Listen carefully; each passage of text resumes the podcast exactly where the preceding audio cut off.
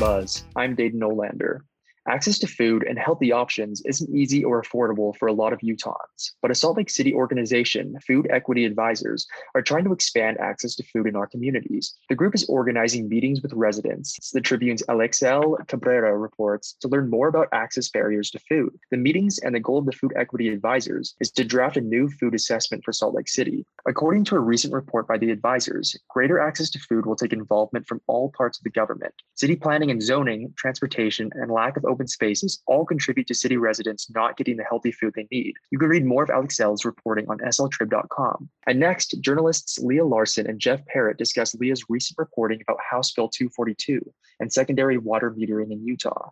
All right, Leia, thanks for joining us. Um, can you go ahead and tell me a little bit about what are secondary water connections and like why have you been reporting on them here recently? Yeah, that's a good question. I think for a lot of people, maybe living in Salt Lake City and Salt Lake County, this concept is totally foreign and unheard of. But basically, a secondary water connection takes water straight out of like a reservoir or a river and pipes it directly to homes so that you can use it on your lawn, on your garden. And if you think about it, it's kind of a brilliant idea because they, these water districts save so much money by using untreated water on the landscape. If you think about treating water, like that's very expensive, very time consuming, takes a lot of energy. So if you're just going to dump it on your grass, like why treat it? So that's basically what secondary metering is and why it's become so sort of prolific in Utah. And why are lawmakers talking about it now? And is this anything new?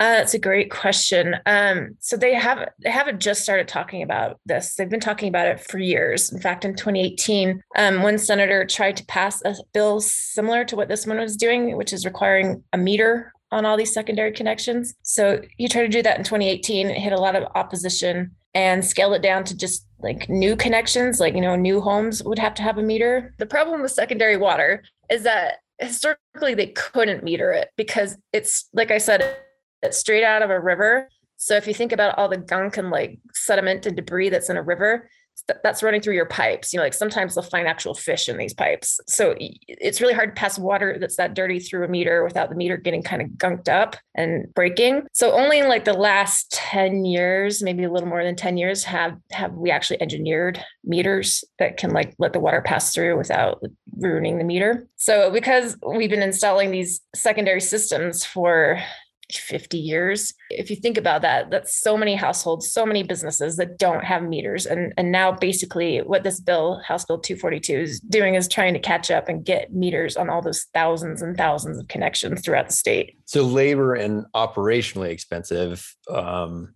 financially, I assume too, is there some money in the Biden administration's infrastructure package that could qualify for this kind of work? Yeah, that that's I think maybe part you know you asked about the timing why now? I think that's a big part of it. They are looking at the american rescue plan act to to fund some of this. So the lawmakers are planning on taking uh, about 250 million dollars from the american rescue plan act to help fund this. And water districts will be able to apply for grants to cover up to 70% of their costs in the first year. And then that goes down by like a 10 percentage point increment year by year. So by you know by 2030 they're only going to be able to get like a like a small fraction of that. But so i think that the idea is to incentivize the districts to install these meters as soon as possible. The sooner they install the meters the more grant money they get to help cover their costs if that makes sense. With the hopes of the meters ultimately doing what? Yeah so like i said weber basin has been installing meters for the last decade and they have found that once people get a meter on their secondary connection and the district can send them paperwork showing like hey here's how much you use this month. Here's how it compares to your neighbors. People cut back their watering on average by a quarter which is pretty significant. And that's without them even raising costs, like charging you for your use. It's just like, hey, here's what you're using, just FYI. And people like voluntarily cut back when they realize how much they're using. Some lawmakers are claiming that if we get meters on every single secondary connection in the state, we could save the equivalent of a Jordanelle reservoir. And I'm not really sure how they came up with that figure and like how they're quantifying that, but it, it does make sense if you know people are voluntarily cutting back that much water it could it's building a, a new reservoir for like a fraction of the cost. And Bryan Maffly talks about his reporting on some lawmakers plans to add to the sprawling list of state parks in utah and why they might be needed. This is Bryan Maffly the public lands reporter for the salt lake tribune and um, talking t- about a bill, HB 381, which would establish yet another state park in the state of Utah, the 46th, at a place called Monte Cristo. And it is a popular snowmobiling area uh, in the Monte Cristo Range above Ogden Valley. The state parks in Utah are getting overrun. They've become so popular in part because the national parks are overrun largely with out of state visitation. So the legislature has turned to state parks to kind of take up the slack. They've they've established three new state parks in the last couple years and have invested tens of millions of dollars. And now the 46th state park uh, would be at Monte Cristo, where uh, the bill sponsored by Steve Eliason, a Republican of Sandy, would appropriate $20 million to build entrance station, water infrastructure, campgrounds, and you know turn it into more of a year-round kind of destination.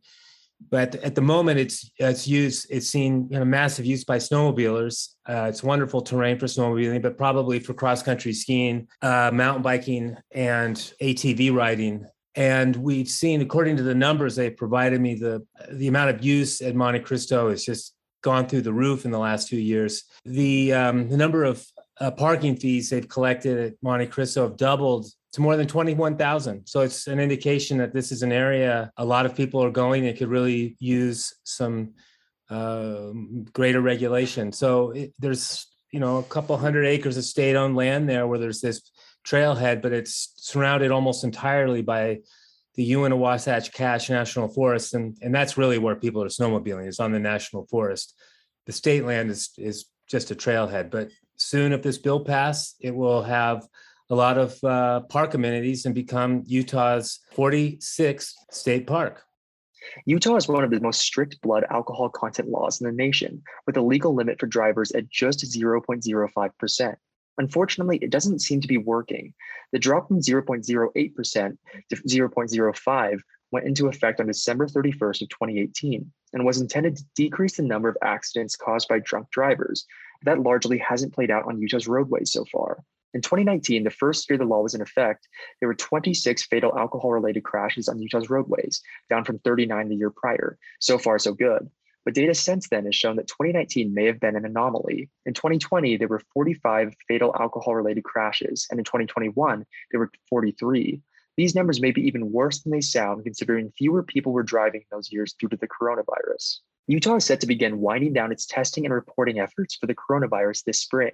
Governor Spencer Cox announced at a Friday news conference that the state will close down many of its testing sites and no longer report daily case counts, hospitalizations, and deaths after March 31st. Falling case counts would be impetus for the state's new direction, although current numbers remain higher than those from the middle of last year. During his address, the governor also repeatedly cited science as a reason for the shift. He said case counts have not been accurate since at home testing became widely available in 2021, and also noted that the Omicron variant's behavior has been predictable thus far. Despite this, around 100 people in Utah died due to the coronavirus last week. And that's it for today. If you haven't already, please let your friends know about the Daily Buzz and that we're on their favorite podcast apps. And we want to hear from you. If you have some feedback about the podcast, shoot us an email at dailybuzz at sltrib.com. I'd like to thank the Tribune's Shoel Cardenas for editing the Daily Buzz and local band the Pelicans for our music. Thanks for listening.